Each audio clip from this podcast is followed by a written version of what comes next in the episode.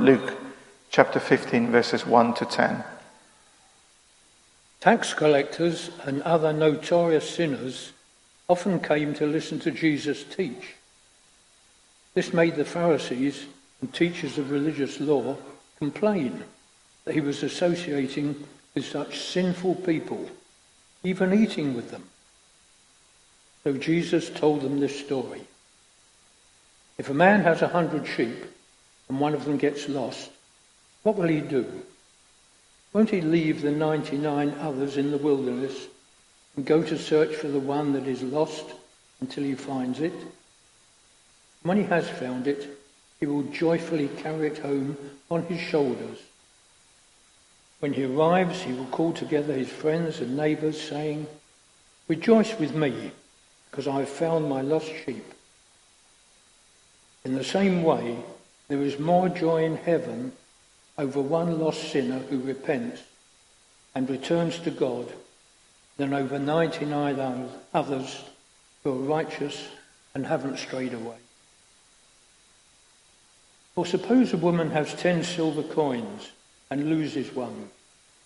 Won't she light a lamp and sweep the entire house and search carefully until she finds it? And when she finds it, she will call in her friends and neighbours and say, Rejoice with me, because I have found my lost coin. In the same way, there is joy in the presence of God's angels when even one sinner repents. Jesus is using parables. And for those of you who are not familiar with the term, it's stories from everyday life, but with a spiritual punch to drive a meaning there, to get them think about um, their spiritual condition. And Jesus is very clever, is very good, he's very practical, very pragmatic in the way that he approaches people.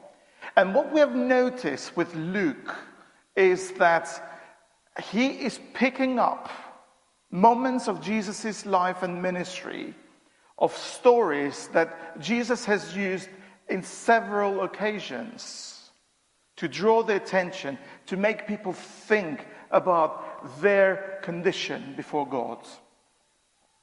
So, Luke is very conscious also the fact that the gospel of Jesus is not just for the Jews, it's a very open for the Gentiles, for anybody who wants to believe in Jesus. So he is very good, also, Luke, in picking up these stories. What is going on in Jesus' ministry is that the word police is after him. Jesus cannot say the right word in the right way to please the Pharisees and scribes. They, they don't agree with what Jesus is saying. They don't see how this kingdom is so upside down. Why would somebody come to set free the oppressed, to declare the year of the Lord? What is it doing? And it's not only that, so the, the, the word police is not only acting in catching Jesus to say something that he should not say, but now we are in the gospel, in a place in the gospel where they're looking for him to do something which is not appropriate. And this is what's happening here. He has been caught several times for the scribes and the Pharisees to be saying something, and now he's eating and hanging around with sinners and tax collectors who are not worthy of the presence of the Pharisees and scribes. Why? Because this is what the kingdom of God looks like. This is how Jesus is going to model that. So he is going to use stories from everyday life. Stories such as losing things How many of you get really frustrated when they lost something? How many of you are not bothered if they've lost something? Depends what it is. I have got a habit of losing keys. And do you know when they brought that gadget that you'd whistle and they will go beep, beep, beep, beep? I wish I had one of those. But, but losing is such, such a, a daily thing that it's so interesting how Jesus picks up from that story and he wants to drive a spiritual lesson. And for me, it's not about losing things. I worry more about the time that I have to spend to find that thing. And isn't it peculiar and ironic that you happen to lose things, especially when you're rushed for time?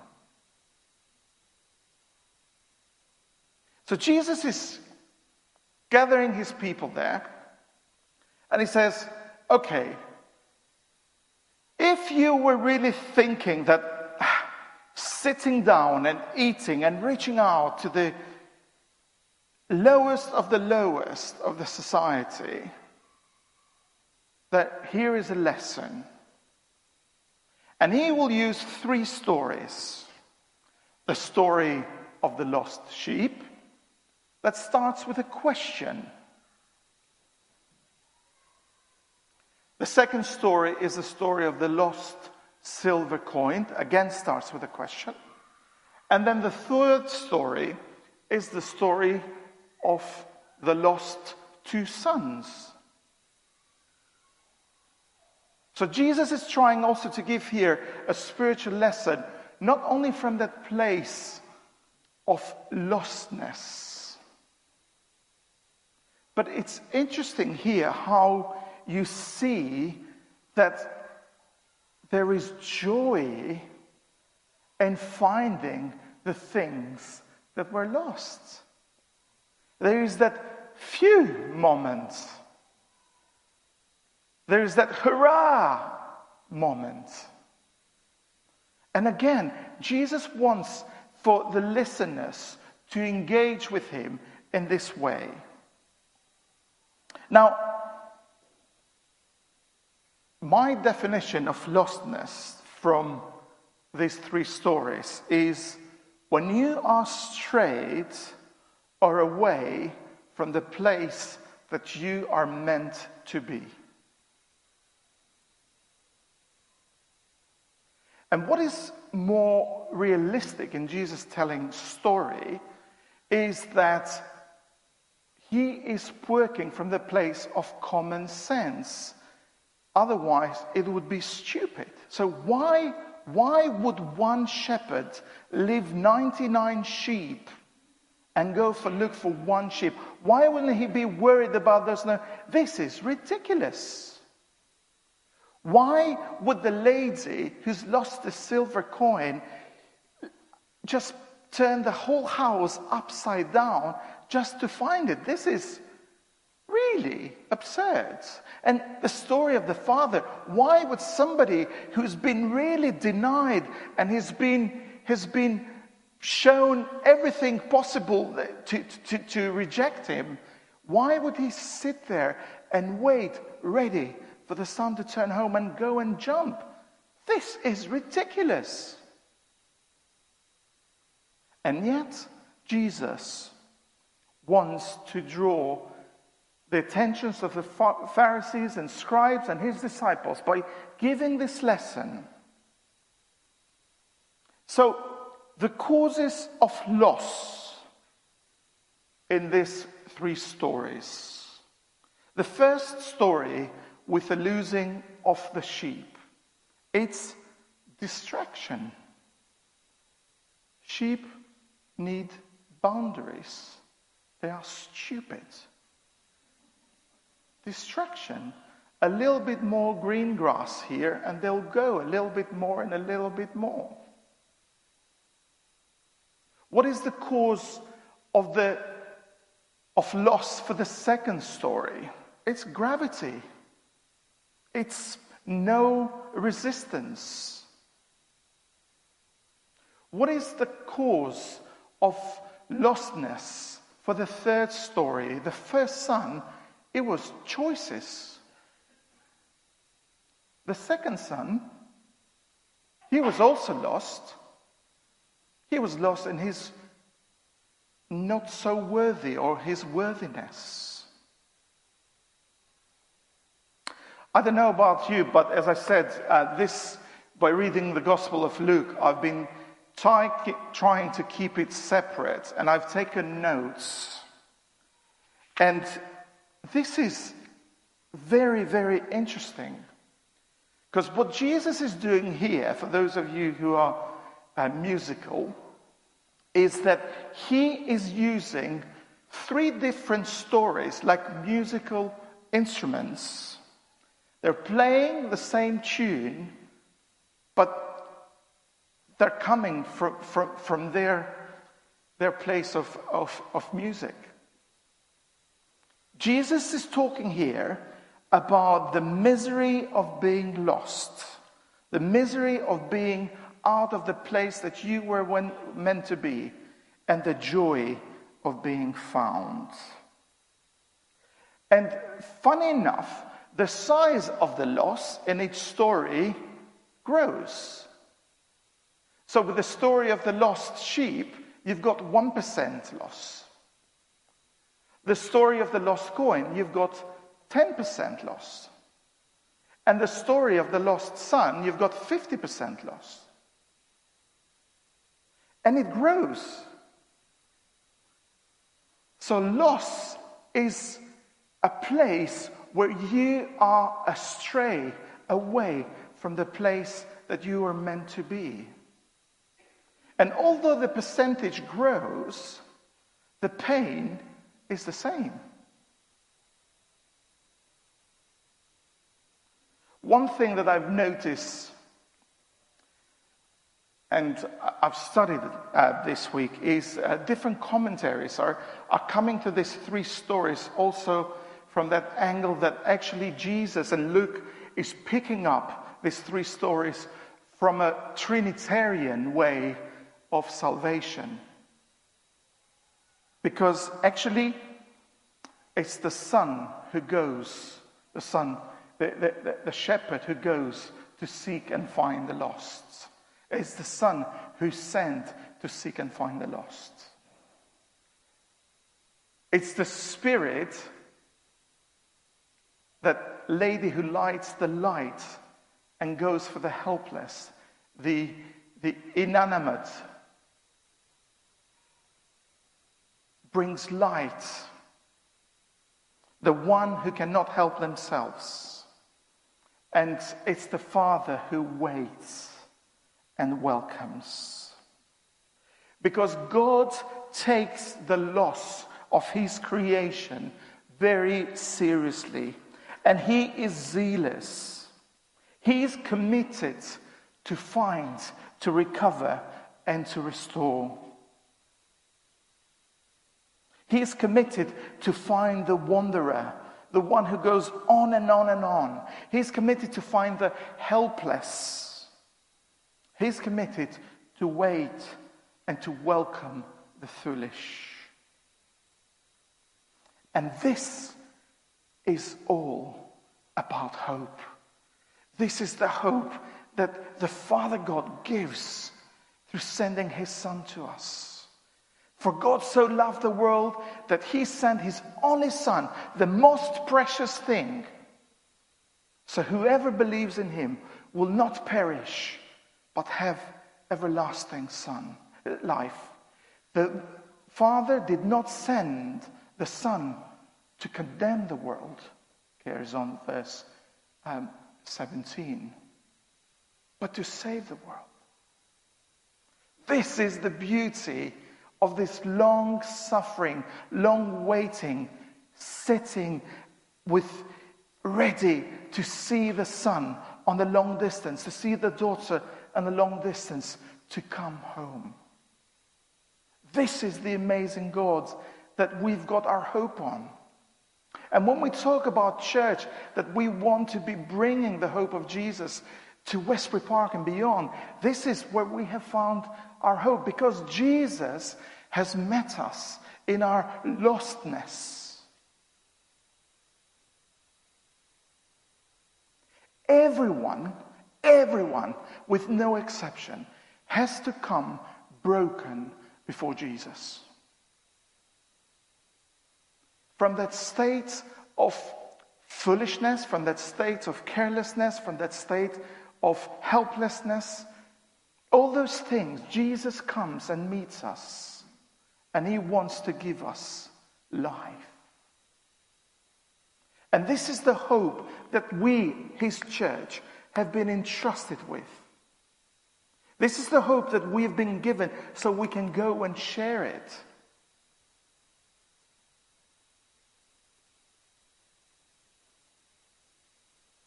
God takes the loss of his people, his creation, so seriously that he's committed, he's zealous to find, to recover, and to restore.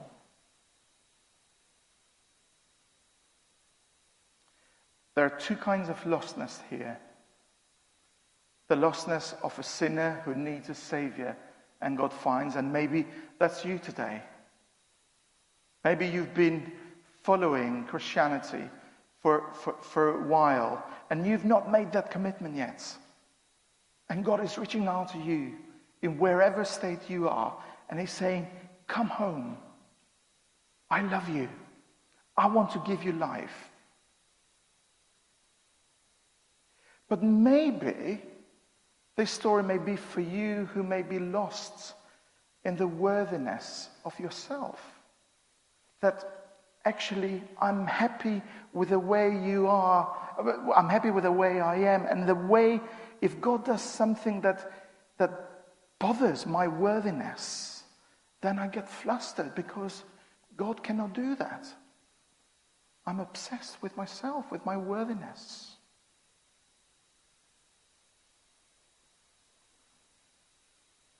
But God meets us even in our lostness, where we are. That's what Jenny started the service this morning with.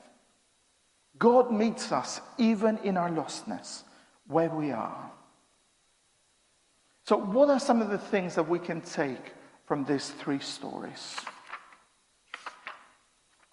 Well, my first application is I look at the story of the Good Shepherd And although it sounds very bizarre and ridiculous that somebody should leave 99 sheep and go after one,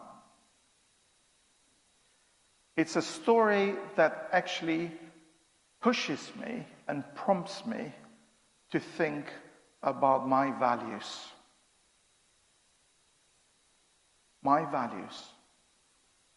So, the challenge that I've got for you today is are you prepared to rethink your values. And if your values do not match with the upside down ridiculousness of the kingdom of Jesus, then allow Him to visit you today. The second story, I love how this housewife, how this woman is lighting this light. And the, the ESV that I'm reading from says, is searching diligently, seeks diligently until she finds the coin. And perhaps as we embrace this, bringing the hope of Jesus to Westbury Park and beyond, perhaps as a church, God is challenging us to revisit our diligence.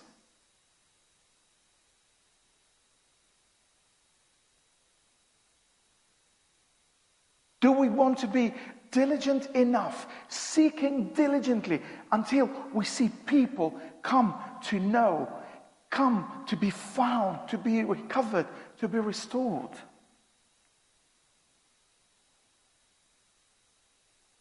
Application number three from the story of the sons. Check out for excuses. whether you know the love of your Heavenly Father or not. Check out for the excuses for the choices that you make. And application number four, which comes from the other side, son, is that God's presence, God's homecoming welcome, has nothing to do with you pleading your worthiness, with me pleading my worthiness. It does not sit in his presence. We all have to come to Jesus and saying, We are not worthy. And thank you that you have made us sons and daughters. Thank you that you've been waiting for us to come home. Thank you that you are allowing us to bring this hope to people so they can be found, they can be coming home, they can be enjoying the presence and the celebration and the joy that the Father has got. Because the Son was lost, but now is found. The Son chose to turn his back to the Father, came to his senses, confessed that what he's done is stupid, and said, oh, I'm missing out on being in my Father's presence. Even if I have to eat like servants, I'll prefer that. So, the stories of lostness, the stories of losing things, the stories of us being lost. Does anything resonate with you today? I don't want for you to leave this place today not knowing that God wants to miss, sorry, God wants to meet with you in your lostness.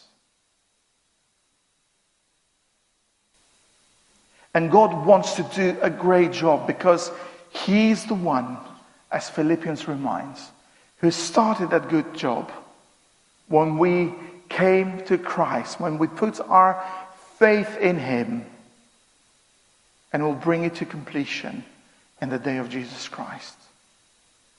The Heavenly Father who waits and seeks and jumps and runs to you is a Heavenly Father who always does a good job.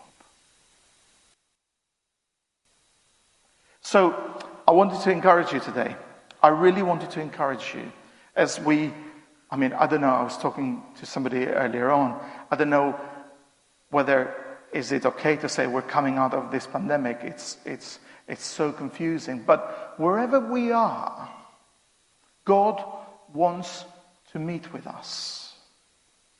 Maybe you're sitting here today, you're confused. Maybe you think sitting here and you think, well, I'm lost in this. And God wants to meet with you there. So, what we're going to do is, I'm going to allow some space now the, for, for us to quieten our hearts and see where the Holy Spirit has prompted us to, to, to, to, to grapple with. And then Jenny's going to uh, come and lead us with a band for the final bit of worship. But also, um, we say normally or regularly about opportunity to pray. And whenever I say that, I don't say that flippantly, and I don't say it because um, I don't mean it. But if you've really been challenged today and you'd like for someone to pray with you, to pray for you, come forward. Sam, um, one of the church elders, is coming here as well. If somebody else who wanted to be part of this prayer ministry that wants to contribute and to, to be praying for people, come. There is no, there is no uh, restrictions here. But I just want to leave this time that if God has prompted you and you think you want somebody to pray for you, don't hold back. God wants to meet you. And he wants to have joy over you today. Let's quieten our hearts in prayer.